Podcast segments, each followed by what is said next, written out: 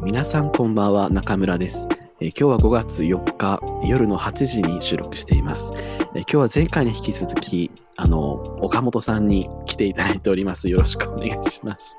よろしくお願いしあます。の YouTube の岡本チャンネルを、えー配信しているあの岡本さんです。ありがとうございます。で前回の収録でですね、あのなんで自分のことを好きになってくれないような人を好きになるのかっていう経験があって 重いっていう若干ちょっと重い悲しいですね。まあでもまあそうねそこを考えたいよねっていうのが私はそういうエピソードばっかりだったからうんえ、中村さんの声知りたいな。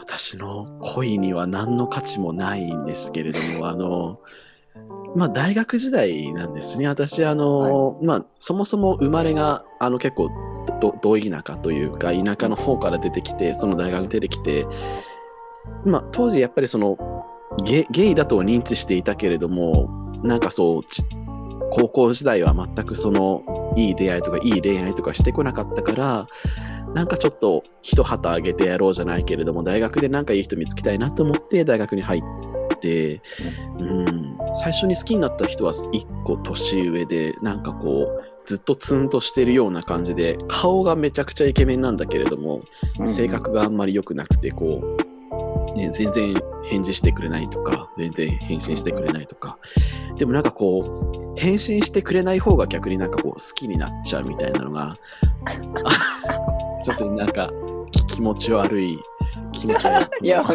わかるんですけど、わかるけど、うん。うん。うん、そうなんだ。なんでだろうね、うん。悲しい。なんかそういう自分のことなんてどうでもいいって思ってくれてる人に好かれたいのかな、なんでだろうな。うん。ね。それもあります。うん、まあそれが一人目で、うんうんその次の人もまあ一個年下だったんですけれどもその人もはい顔はめちゃくちゃいいんだけれどもやっぱりその性格に難ありみたいなこうちょっとね、うん全然周りの人を見下すみたいなあんなやつダメだみたいな。で全く返信は返ってこないっていう。その返信が返ってこないことでちょっと好きになっちゃうっていうちょっと頭の回路がちょっとおかしいんですよねなんか。あのうんなんかそこまで言うと、なんかちょっと、まあ中村さんほどじゃないあそうあしてきたんですけどダメだ。私の、私のここここじらせという言い方はあれだけど、あの、辛い、ね、まあ辛いことこじらせてますね。そういううんなんか自分のことを好きになってくれない、なんでみたいな風になって、こう、若干こう、ストーカー気質になっちゃう時が、若い頃はありました。あの、うん。うん。えこれあんまりひかドン引きされるから言いは言いたくないんだけれどもまあ大体あのできることはやりました。岡本さんはその、まあ、さっき言ってましたけれどもこう自分のことを好きになってくれないような体験って何かあったりー、ありますね。もちろん、そのシンプルに僕のことを向いてくれない葛藤ってありますし、なんか噛み砕いていくと、なんか人生スピードの違いなのかなっていうふうにすごい感じてて、僕結構ね、生き急ぎがちなんですよ。えーうん。なんか人によってはうん。感覚違うと思うんですけど、うん。なんか会ってから1ヶ月とかで付き合うの全然早すぎじゃないって言われるんですけど、うんうんうん。全然会って1ヶ月とかで惹かれ合ってんだったら付き合えばいいじゃんっていう派なんですね、僕は。う。ん。なんならもう初めてのリアルとかで、僕この人めっちゃビビビってなんか走ったわと思ったら、もうその次の日からもう仲良くして、ね、毎日会い続けるとかでも全然僕は大丈夫な人で、それがね、向こうは重いと感じて、相性いいのに離れてっちゃうみたいなのをよくやりますね。いや、でも重くないんじゃないかな。私は重くないんじゃないかなって別に思うけれども。あ、本当ですか、うん、うん。ね、なんかゲイの出会いってあまりにもこうちょっと簡単すぎるから、そのうん内門で会って、すぐ会って、すぐできて、すぐセックスしてって、だからちょっとなんか軽いことが良しとされてるけれども、なそういう恋愛の方がね、なんかね、真面目だよね。あでもその、そういうふうに、あの、まあ、岡本さんがそういう何回も会いたいっていうのは全然悪いことじゃないなって私はうん。思います。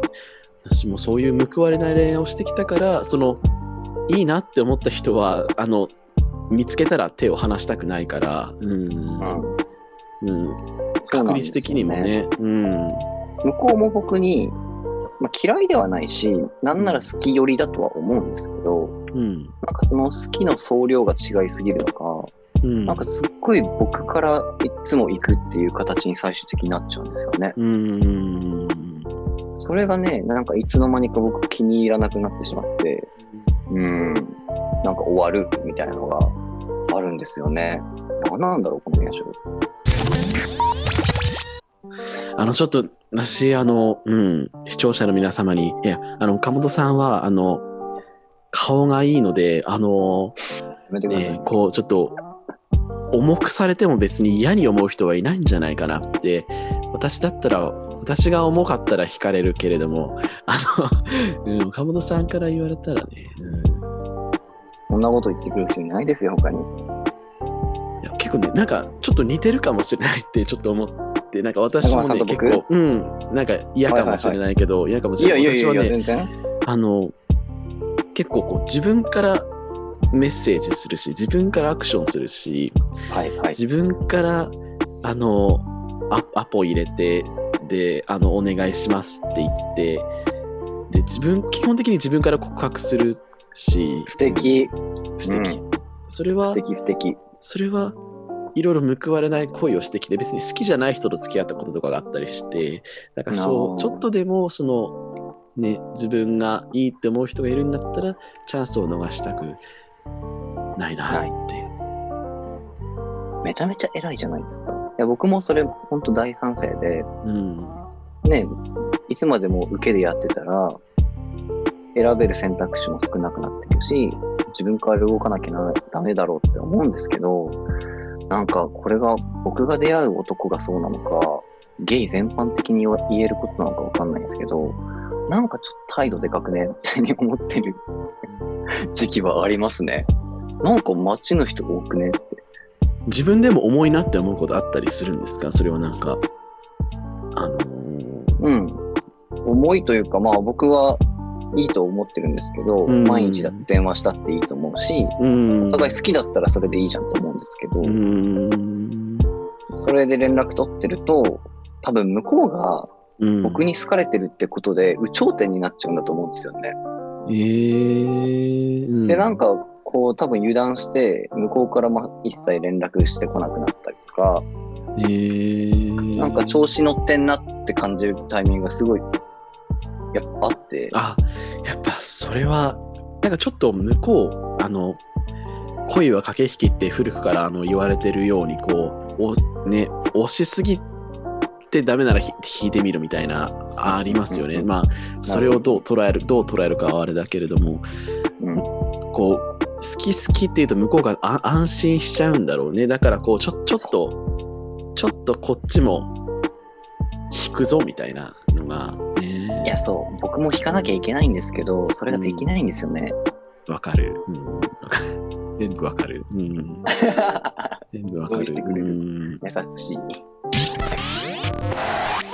僕は僕でちょっとプライドが高いこじらせ野郎なので、頑固野郎なので、そんな態度のやつさ、付き合ってやるかっつって、ちょっうん。と離れていくあ、ことがふ振るのじ自分から振るのそれは。まあだからもう本当フェードアウトですよね。フェー急に僕から連だ。絡しなくなっちゃったりとかしますね。自分から連絡しなくなったら、向こうからは来なくなるの？なんか。来ないですね。あらー。ね、そこで来ればいいのにね、とか言って何様だよって話なんですけど、うんそこで来てくれたらいいんですけど、うん来ないから、いやだからなんか僕のことやっぱ好きじゃなかったんだなって思う恋がすごいたくさんあります。い一個ちょっと気になったのが、その、で電話って、ま毎日したいですか？それは。毎日というか、話したいことがあるんだったらしてきてもらってって感じで。ああ、なんか、そうか。ちょっと私もなんか電話毎日はちょっと多いかなってちょっと思っちゃったけれども、どうな、ちょ、ちょ、ちょ、え僕も別に声が聞きたいから電話しましたとかじゃない。別にそんな、うん、あの、キモい、キモいとか、キモいとか言ったらうん、まあちょっともいるからね。めめうん。そうまあ重いことではないと思っってるけど、なんか LINE でこうポンポンって一言やり取りする都合があるんだったら、別に電話でパンパンってやっちゃえばよくない。うん。とは思いますけどねちょっと聞いてる、いろんな人に聞いてるんですけれども、こう、理想の人みたいな、こういううん理想の人、今日はちょっとその妄想をた、妄想を使っていただいて、理想の、でもしこの理想に当てはまるぞっていう人は、あの、岡本チャンネル挙手してさんにもらって、岡本岡本チャンネルにコメントいただいて。コメント、あの、あの、わ私が、私が該当者ですって言って、そう。確かに、いいですね、それ。うんここでやりましょう。まあ、あの、リスナーさんの方にね。うん、ちょっと本気で考えていいですか？あ、あすぐに全然出て。どうしよちょ、ちょっとカカットするので、あの気にう。せず。うん。うまく編集してください。はい、大丈夫です。えー、なんだろうな。どんな人が好きなんだろ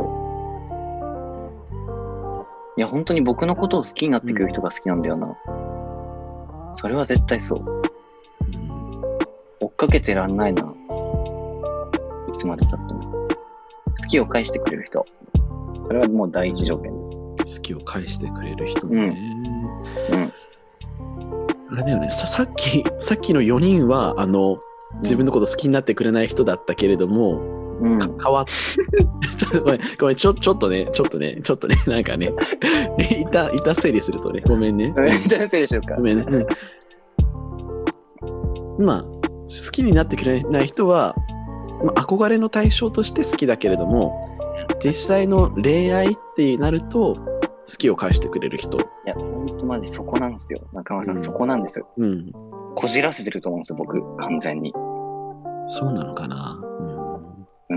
うん。なんかね、憧れ、好きになってくれる。まだままだまだ僕、なんかこう、付き合いたい人と憧れの人が被ってるんだと思う。うん。うんうん。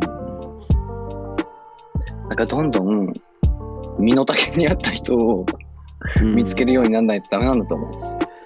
理想の人としては好きを返してくれる人。うん。それは絶対そうです。でも、でもビジュアルだとそういう、うん。なんか一見すると自分のこと好きになってくれないようなふ雰囲気のある人。うん。だってそうじゃないですか。さっきの岡崎くんだって、うん。で山田蓮くんだって、うん。実際好きを返してくれるかくれない、愛してくれない人かどうかなんて分かんないじゃないですか。うんうんね？うん。ねえ、うん。そうそうそうそうそう。見た目の話ですから。うんうん、見た目だとそうで、うんやっぱり理想としては自分の好きを返してそうくれる人だよね。うんどうやったら出会えるかなっていうのを私いつも友達と喋るんですけれども、はい。うん、どうやったら出会えるんだろうね。やっぱいっぱいいろんな人と出会うことなんだろうね。それは多分。うんあと最近は、うん。やっぱ僕らも年を取ってきたじゃないですか。うん。うん。年をね。だからこう、タイプが広がってきたなっていう感覚もやっぱあって。うんうんっていうのもやっぱり昔はもう本当にわかりやすく、あさっきの山田蓮君みたいに、うん。うん。なんかセレクトショップの店員みたいな、バリバリスタイルでかっこいい人とかを好きだったんですけど、うんうんうんやっぱさそればっかりじゃないなって思うし、それで失敗してきた恋愛も多かったので、うん。なんか別に僕がこうアートとかデザインっていう業種をやってるからといって、彼氏にそれを求めなくてもいいなっていうふうには思い始めてうん、それはわかる。うん。うんわかる。ねえ。うん。わかる。なんか今まではそれこそめちゃめちゃ重い恋愛をしてきた時とかって、彼氏だけで世界を終わらせようとしたというか、すごい全部その人と めっちゃ共依存の関係になることが恋愛なんだって思っ、どこかで思ってる自分がいたんだと思うんですよ。めっちゃ笑ってるけど。ちょっとね、うんか彼氏で世界を終わらせるめっちゃかっこいいなって思って、なんかそのめっちゃ彼氏で世界を終わらせるってもう、それはえ映画、すごい、いや、めめっちゃ、めっちゃ、めっちゃかっこいい。完めっ結させるちゃかっこいいんですね。。めっちゃかっこいい。めっちゃかっこいい。うん。でも、そんなん無理だし、重いし、うんあの、本当に、なんか最近はもう友達も増えてきたので、うん。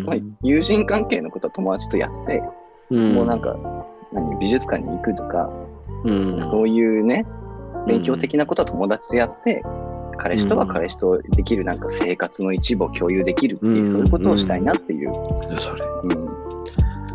そそこなんです、そこなんです。いや、そこなんですよね。そうなんそう、だからせ生活を一緒にできる人がいいです。よ。まあ、さっきで言うと、コーデンかな？ジェームズ・コーデンそう、かな、ま、マジで、マジです。そう。ジェームズ出てこないかな。コーデン。とね、という、ジェームズもだいぶハードル高いけどな。ジェジェームズ、ジェームズ・コーデンの話をこの日本でするっていうで、まあその、うん、いや、ジェームズもだいぶもはやモテる人だとジ思いますェームズ、うん、ジェームズね。手に届くような人じゃないですよ、あの人は。ってことで、こう、我こそは、我こそはジェームズ・コーデンだぞっていう人は、あの、あの岡本チャンネルさんのコメント欄に、あの、私がジェームズ・コーデンですっていう、やめてよ。あの、コメントをすればいいんじゃないかなと思います。急急になんかチャンネルの方向性が。うんいいんですか？今日こんな話で。もうだ私としてはもうだだ大量本当に？大量みたいなところですけど、うん。中村さんもっと下ネタの話したかったんでしょ、どうせ。したいです。したいです。はい。うん。いやなんかなすみません。ちょっとは欲張りなんですけどはい。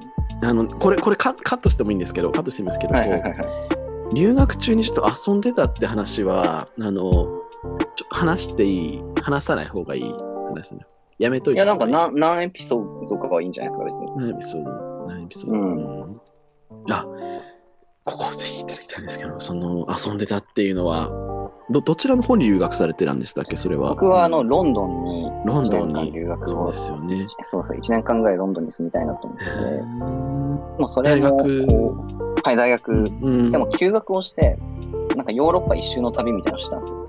うーん。そう。まあ、それの一個の目的に、こうなんか、セクシャリティとちゃんと向き合うみたいなこともあって、やっぱりえー自分の中では。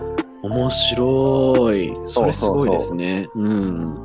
それで帰国してから、ちゃんとカミングアウトするようになったんですね、僕。えー、そうそうそうすごい。だからなんかそれ、そこに至るまでに、やっぱりうん向こうの世界の男たちと、やっぱ会ってきてはいて、うん。ヨーロッパをあの股にかけてきたっていうようなと言ってもか過言ではないというか。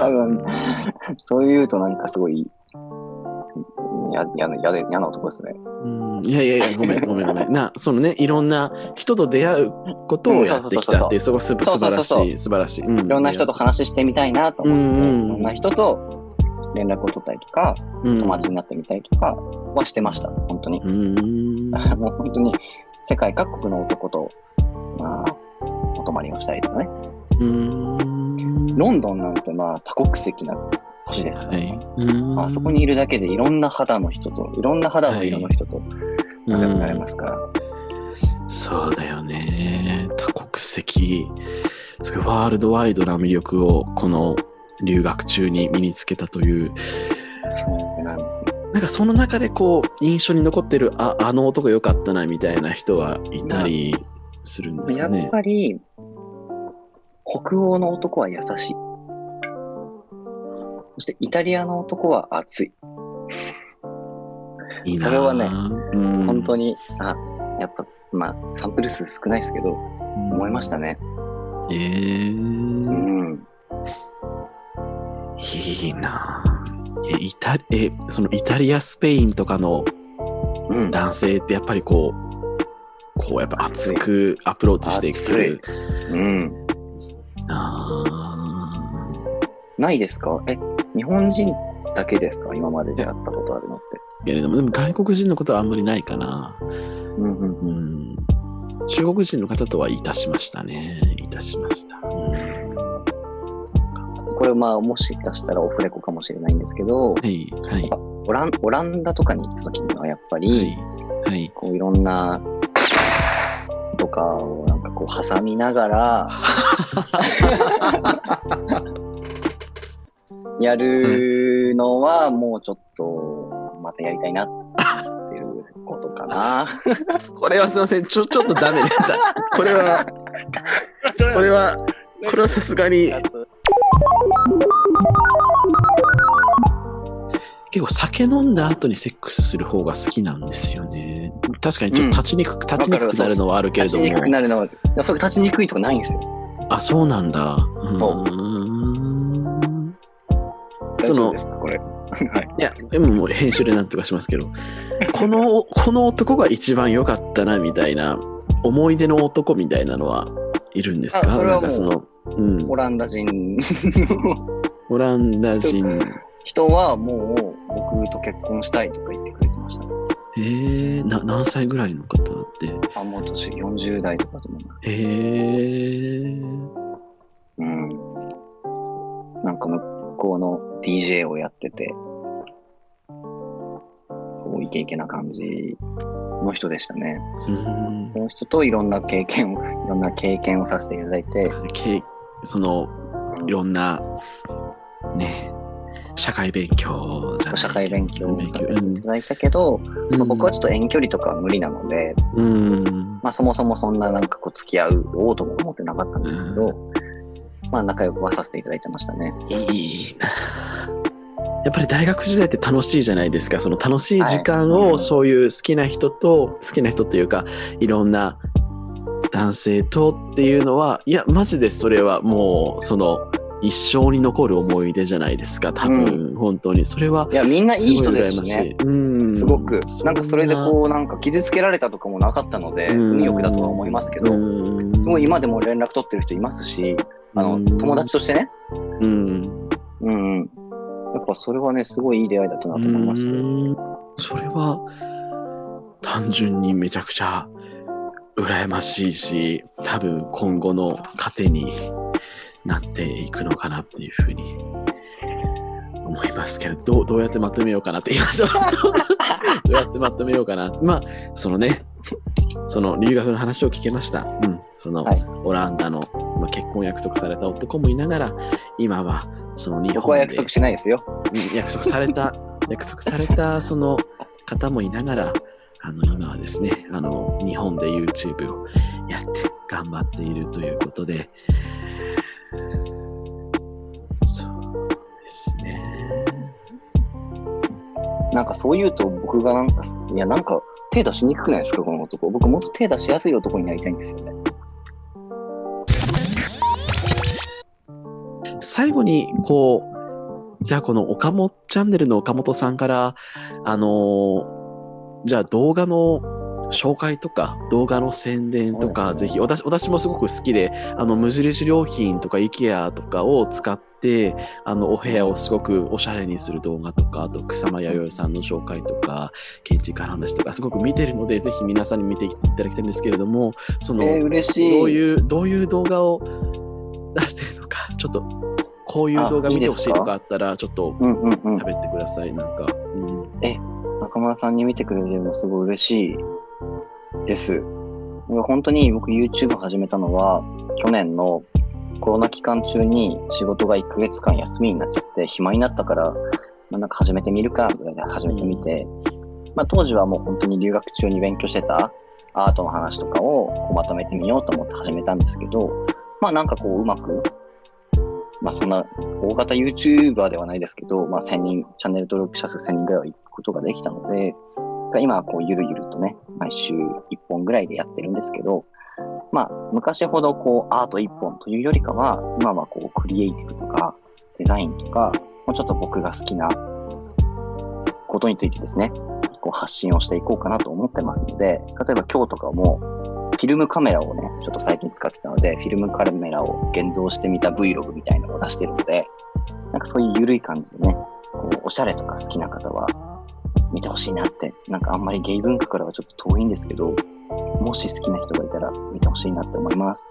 ありがとうございます。じゃあ、ぜひ皆さん見て、あの、チャンネル登録をして、あの、高評価をして、やっていきましょう。応援していきましょう。さんを応援してください。応援していきまょしょう。はい。ということで、その、今回は、あの、岡本さんの、その、まあ、好きになってくれない人をなぜ好きになるっていう話から、その、まあ、恋愛の話になって、その、あの、そうですね、留学時代のお話とかをさせていただきました。